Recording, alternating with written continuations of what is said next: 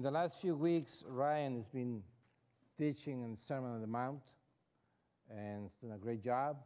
Um, and today I have to continue with a, a, topic which is anger. And it's a kind of a tough one because who doesn't go through anger every now and then, right? Um, but before I get to the message itself of, of anger, I want, I want us to realize what's going on with the people of Israel right now as, as Jesus is speaking to them. What's going on with, with their hearts? What are they expecting from Jesus? What's going on? So I want to go back to the Old Testament for a little bit. I hope I won't take too long. But you know me, I love the Old Testament because it points to Christ.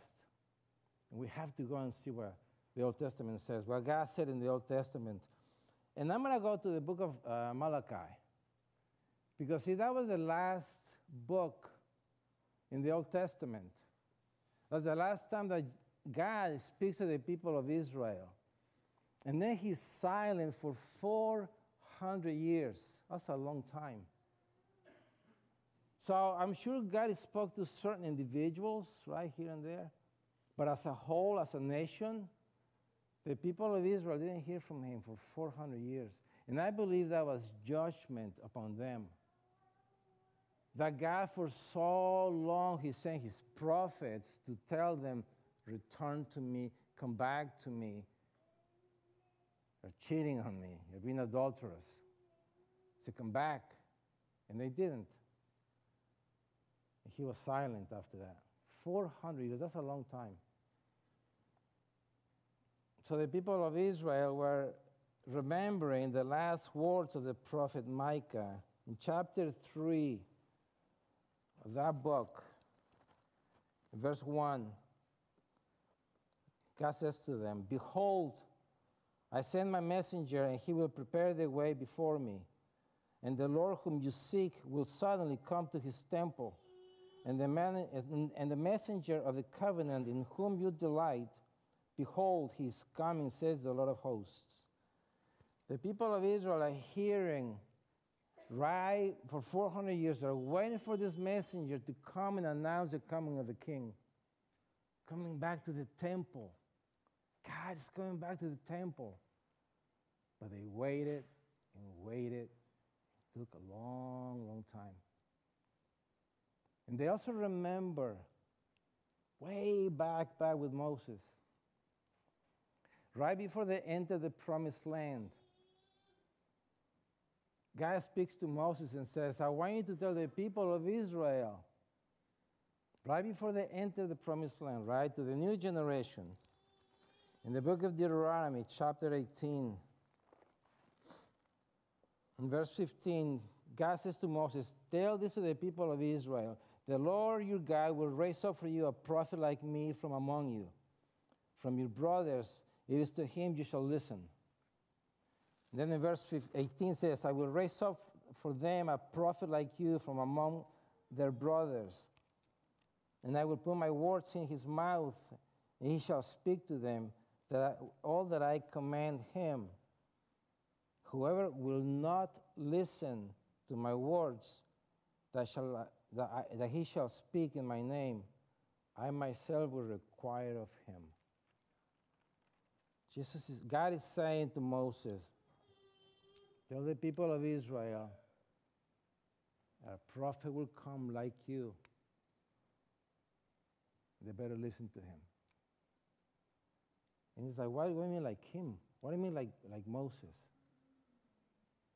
And if you remember, Moses went to the, to the land of Egypt to set the people of Israel free from bondage. So God is saying to Moses, Tell them another prophet is going to come and do the same thing. He will set the people of Israel free from the bondage of sin, as well as us, the Gentiles. So the people of Israel, eh, for 400 years, they're silent, but they remember those promises of God. And when God promises something, it will happen because He is faithful. Please never forget that God is faithful with his promises. I don't know what you're going through these days, but he's faithful. We watched a movie last night, uh, his only son. You know, Abraham and Sarah waited 25 years for Isaac. It's a long time. But he comes through with his promises. So the people of Israel, right, they, um, all of a sudden, something is happening in the land because they hear that this priest, now going back to the New Testament, in the Gospel of Luke, we hear about this priest that he's doing his duties in the temple. You know, he's praying for the people and bringing the sacrifices for the people. And Gabriel, the angel, the archangel, shows up. And he says, Your wife is going to have a child. Say, like, What? She's old. We tried already. She's too old. And he says, We heard your prayers. And he's coming. You, you, your wife is going to have a child. You are to call him John. He says he will be full of the, filled with the Holy Spirit. I don't have that up there, sorry. He says, and he will turn many of the children of Israel to the Lord their God. And he will go before him in the spirit and power of Elijah to turn the hearts of the fathers to the children and the disobedient to the wisdom of the just, to make ready for the Lord a people prepared. Something is going on. They, they're starting to say, wait a minute, is God again speaking to us? God is back. Then six months later, he goes to the same angel, the archangel Gabriel, to speak to Mary, a young girl, and to tell her, You have found favor with God. Then she says, You're going to have a child. He will be great, and he will be called the Son of the Most High. And the Lord will give to him the throne of his father David, and he will reign over the house of Jacob forever and of his kingdom there will be no end. The people of Israel are saying, God is again speaking to us, are excited. Finally, because now they're hearing that there's going to be one that's going to come and announce the coming of the king. That's what they did back in those days. If a king was going to go to visit a nation, they would send a messenger and say, Prepare the way for the king, he's coming. Prepare yourselves. And they hear that John the Baptist is preparing the way for the king because the Lord is coming to the temple. He's coming back. So they're excited. And now they see this Jesus, this carpenter, preaching with power and authority like no one ever taught before carpenter, but he's a rabbi. And he's speaking wonderful, beautiful words about his kingdom, the kingdom of God. And then he's doing miracles, supernatural miracles. He's, he's giving blind, sight to the blind and uh, hearing to the deaf, and speech to those who are mute, casting out demons. He's li- raising those who are crippled that can't walk raising people from the dead. There's something going on with this Jesus. So that excited. King of David, the son of David, the promised king that will come someday. So when Jesus speaks, they're listening. So now, when we look at the Sermon on the Mount, and Jesus is speaking to them. They're expecting that he is probably going to tell them about how they're going to dethrone Caesar and how he's going to take over the kingdom of, of Rome and destroy it so they can go back to the old days of the days of glory when, king, when David was the king So now Jesus comes and begins to preach to them. And they're hearing things that are a little strange. Blessed are the poor in spirit, for this is the kingdom of God, the kingdom of heaven. Blessed are those who are bankrupt, whose spirits are bankrupt. They're far away from God. He says, Blessed are those because you will realize that you need God. Blessed are those who mourn, they will be comforted. He says, Blessed you will be the day you realize how ugly your sin is. And you go down to your knees and say, Lord, forgive me. My sins are terrible, are horrible. I'm in pain. I am mourning. Give me comfort. That's what Jesus said. You want to come to my kingdom. And I wonder if the people were saying, What's he talking about? What about Rome? Oppressed by Rome. What's going on here?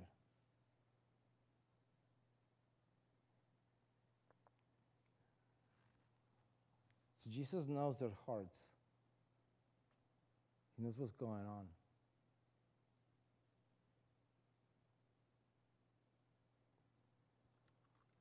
So Jesus is interesting. As uh, he, he, he, gives a, a, an amazing sermon, an, an amazing message, right? And I'm going to go to the end of it. I think most of us know the, the, the end of the message. And I'm not going to say much. I want to spoil it because I know you got something prepared maybe for the end. But in chapter 7, verses 24 to 27, at the very end, he spoke about divorce, he spoke about anger, he spoke about uh, prayer, he, he spoke about giving to the needy. He, he's basically saying, You want to walk with me in my kingdom, this is how you walk. Pay attention, he's saying. But at the very end, I don't know why he left this at the end. Because he says in verse 24, Everyone then who hears these words of mine and does them will be like a wise man who built his house on the rock. And the rain fell, and the floods came, and the winds blew and beat on that house. But it did not fall because it had been founded on the rock. And everyone who hears these words of mine and does them, and I'm sorry, and does not do them, will be like a foolish man who built his house on the sand. And the rain fell, and the floods came, and the wind blew and beat against that house and it fell, and great was the fall of it. I'm surprised that he said this at the end. Like, I'm sure people were listening, and then at the very end, he says, Have you been listening? Do you pay attention to what I said? Because these words that I'm saying to you, you better put them into practice, and you will be wise to do so. But if you don't, you're a fool. And I wonder if people were saying, oh man, I, I, I fell asleep, or I, I wasn't listening to the whole thing, or I got a little distracted. I know you guys never fall asleep, so we're good. But, I, but, I, but why didn't he say that in the very beginning? I said, listen, people, I, I'm going to give you a warning. I want you to pay attention to what I'm about to say.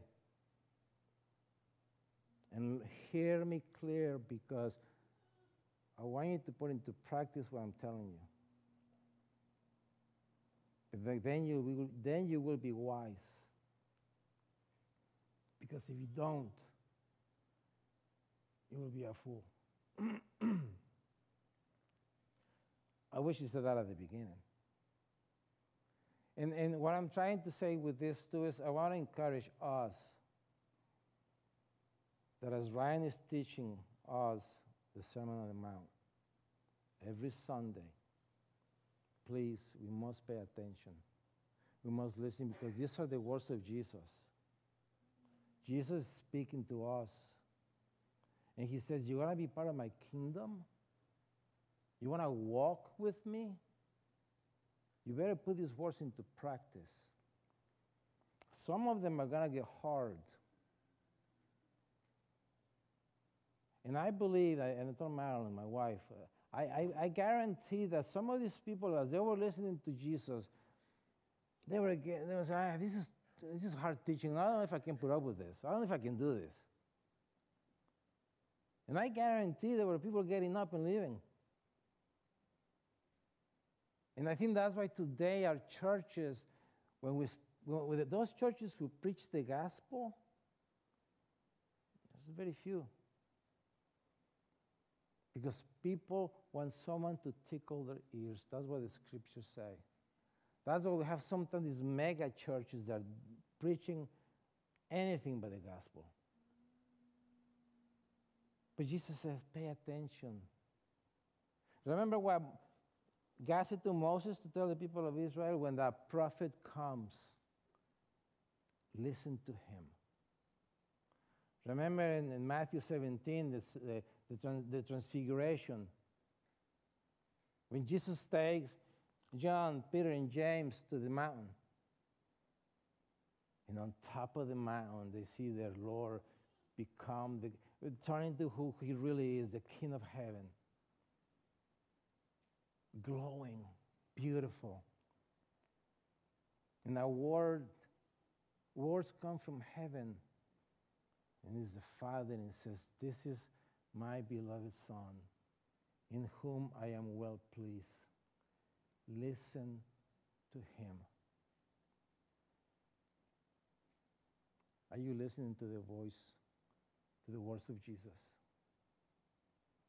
He says, if you want to be part of my kingdom, listen to my words and put them into practice. All that to say, we'll finally get to the where we're supposed to speak about today. I just want you to understand that the people of Israel were lost. God wasn't speaking to them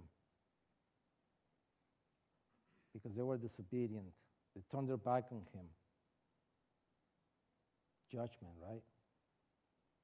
Then Jesus comes and says, Listen.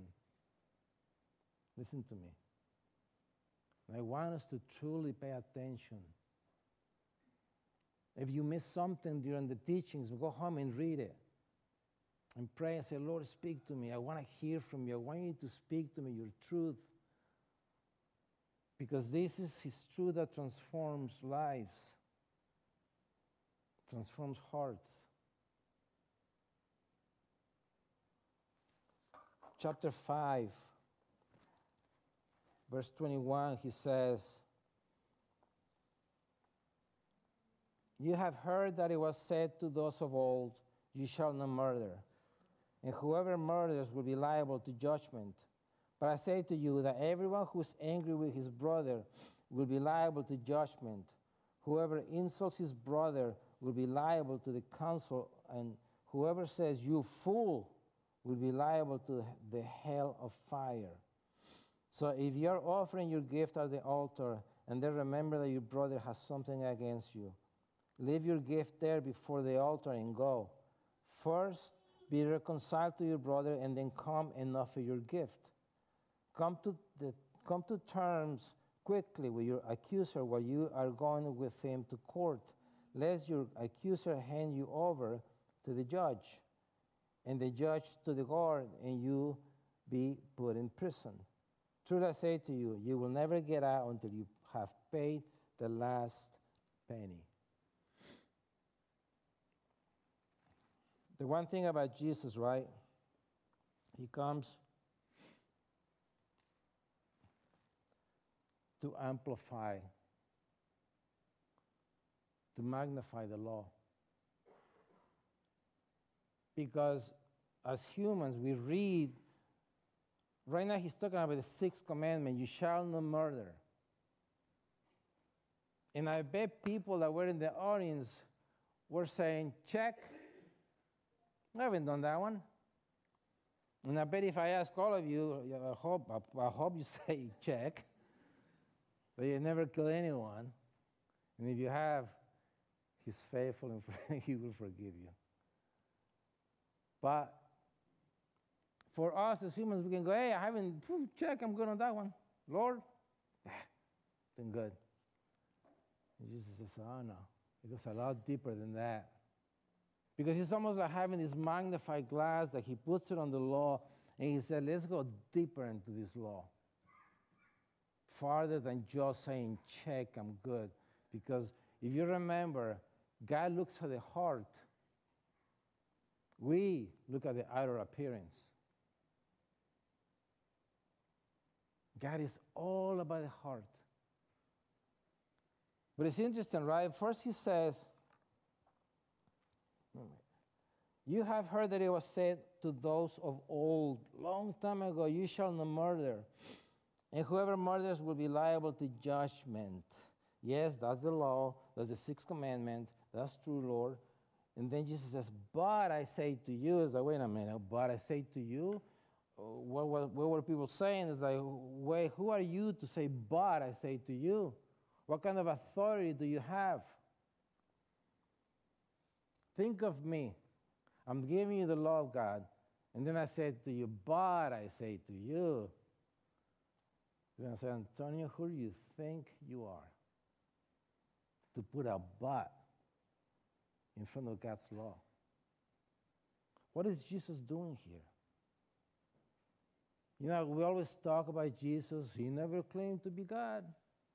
People will argue with you forever that he, there's nowhere that he says he's God. He doesn't have to.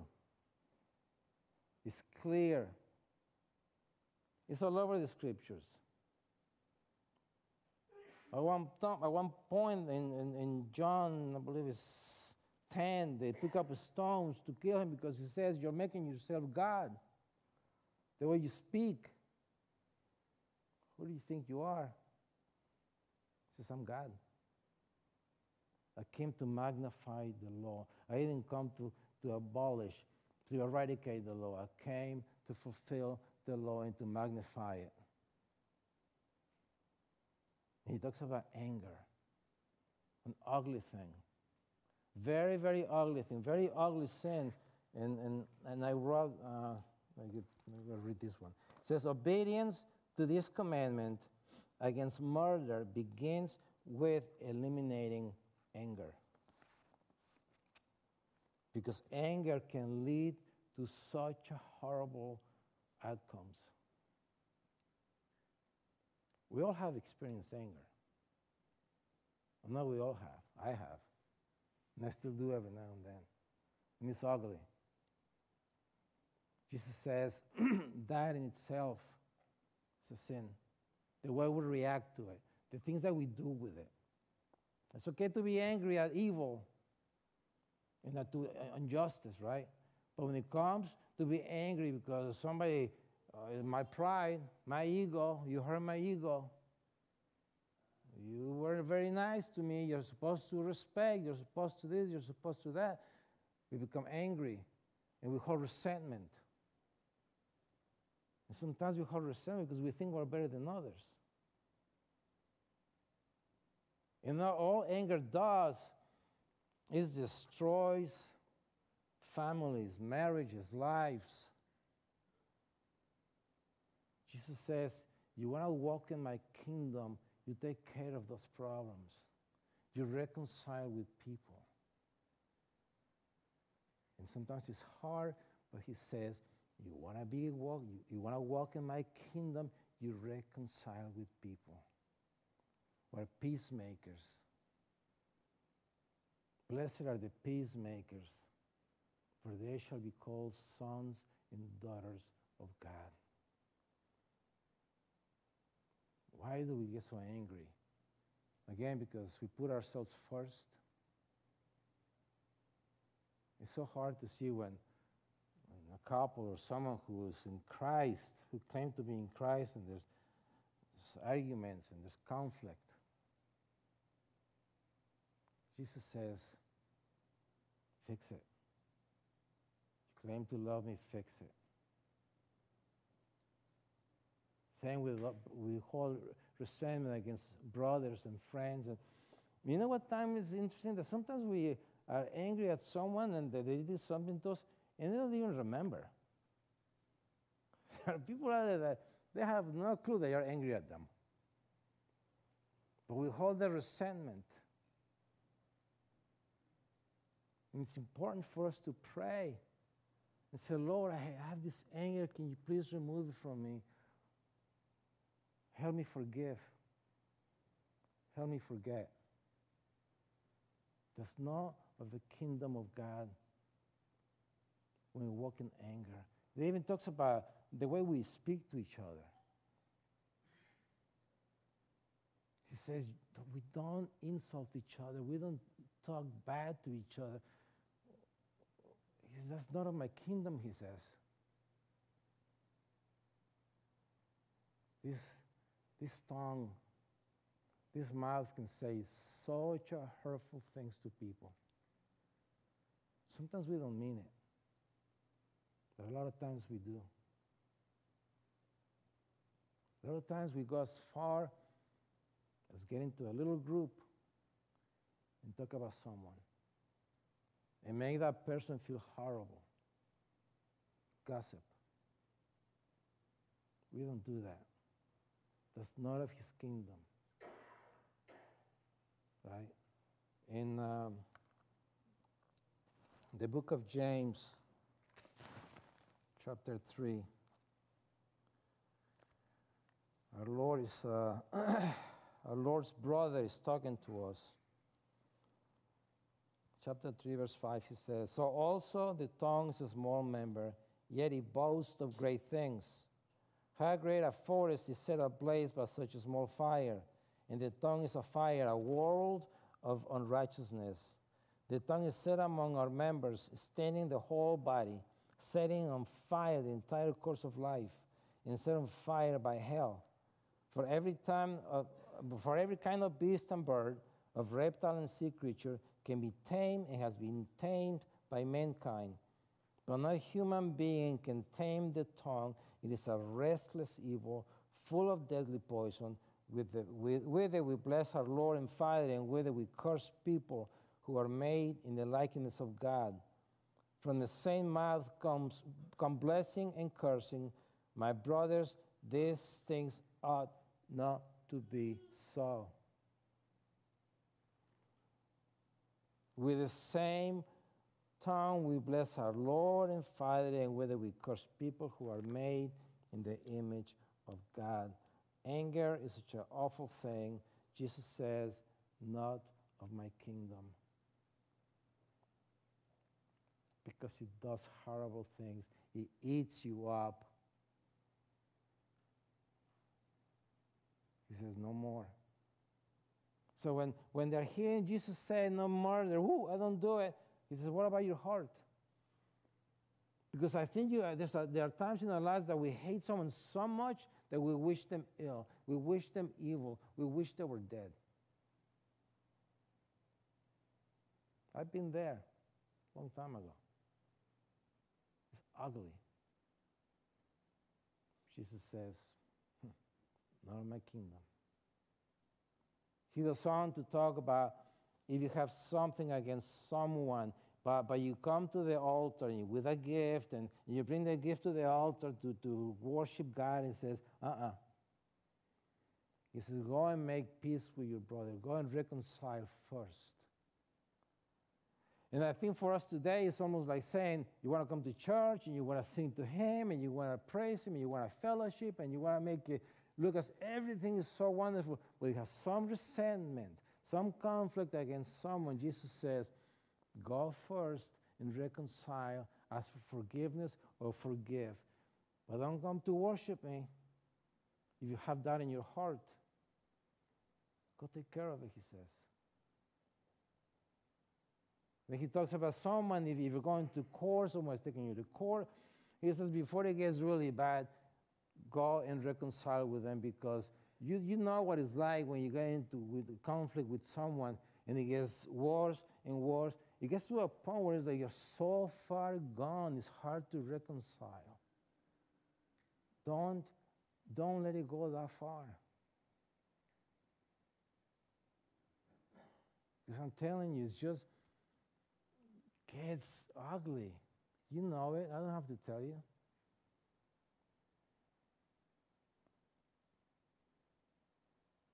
So Jesus is talking to these people and telling them about something, something pretty interesting. In Matthew chapter 5, verse 20, uh, Ryan spoke about this last week. Says, For I tell you, unless your righteousness exceeds that of the scribes and the Pharisees, you will never enter the kingdom of heaven. And they were saying, What? Exceed the righteousness of the scribes and the Pharisees? Those people who are so holy? The, the, the ones that you came, God put them in that position because they are so righteous and so wonderful. I have to exceed that righteousness? Jesus says, Yes. And they say it's impossible. Jesus say no. Because, he, uh, because Jesus is, uh, is magnifying the law, now we got a big problem. Because he's, now we're definitely seeing that there is no way we can fulfill the law. And Jesus says your righteousness has to be so superior, way up there. How am I going to get there, Lord? You can't. None of us can.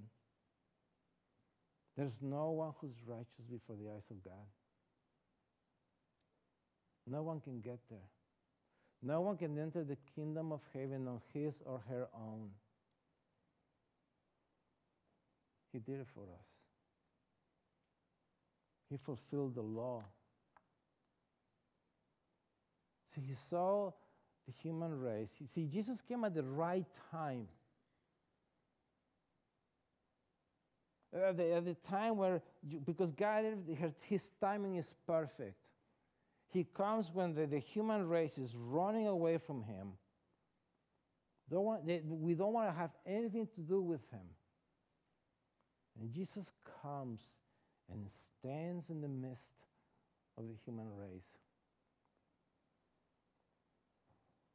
Because he sees that we're hopeless, walking in darkness, lost, not knowing where we're going. He comes and he says, I'm here to help you. I'm here to help you because you need me. Because to enter my kingdom, you need to enter through me. He says, I am the way, the truth, and the life.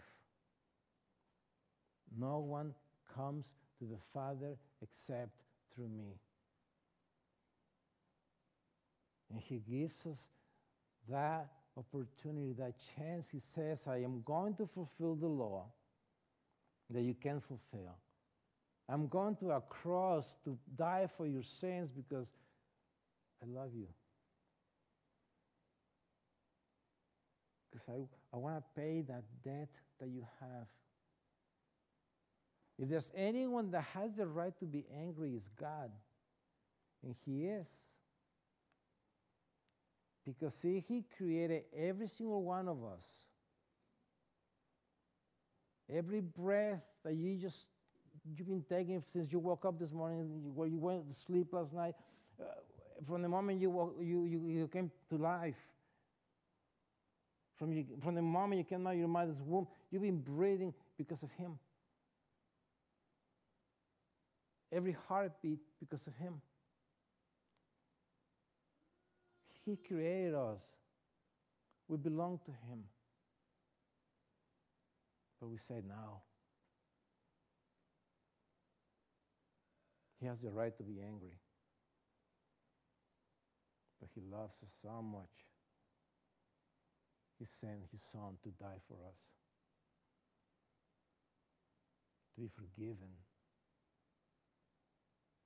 to enter into his kingdom, into his family, because he cares. What was the first thing Jesus said? Uh, need to remember the first thing he said to us, to these people back he says, Repent, for the kingdom of God is at hand. Have you repented of your sins? Have, to go, have you gone down to your knees and said, Lord, I need you. I hate my sins. I, I can't live like this anymore. I surrender to you. I need you, Lord. Maybe you have, but maybe there's something going on in your life right now. That maybe you need to do the same thing, get on your knees and surrender and say, Lord, I, I call myself a Christian, but I have walked away from you for a long time now. He loves us. He wants us to turn our lives to Him, to lay down our lives to Him and say, Lord, at the foot of the cross says, Forgive me. I need you. He's the way to heaven. Can do it on our own. Um, I finish with this. At one point, Jesus feeds thousands of people, right? And they're chasing him because they want more food. He says, You follow me for the wrong reason. He says, I am the bread of life. Whoever comes to me will never hunger. Whoever believes in me will never thirst. Are you hungry and thirsty for Christ? Are you hungry and thirst for righteousness? And then he says, he begins to tell the people, You must eat of my flesh and drink of my blood. And they're saying, What? Sounds a little weird, right? But that's what he says. He's saying, You must be intimate with me. You must be so intimate with me that you are there with me, that you, I am feeding you, you are, you're hungry and thirsty for me. And you know what, what happened? Some of, a lot of his disciples said, This is crazy teaching. This is hard teaching. I'm out of here. They left. They walked away.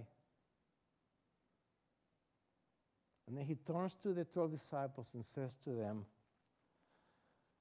Do you want to go away as well? And Peter, the knucklehead, he says something beautiful. He says, Lord, to whom shall we go? You have the words of eternal life. You, to whom shall we go? You have the words of eternal life. That is our Jesus. He says, Walk with me.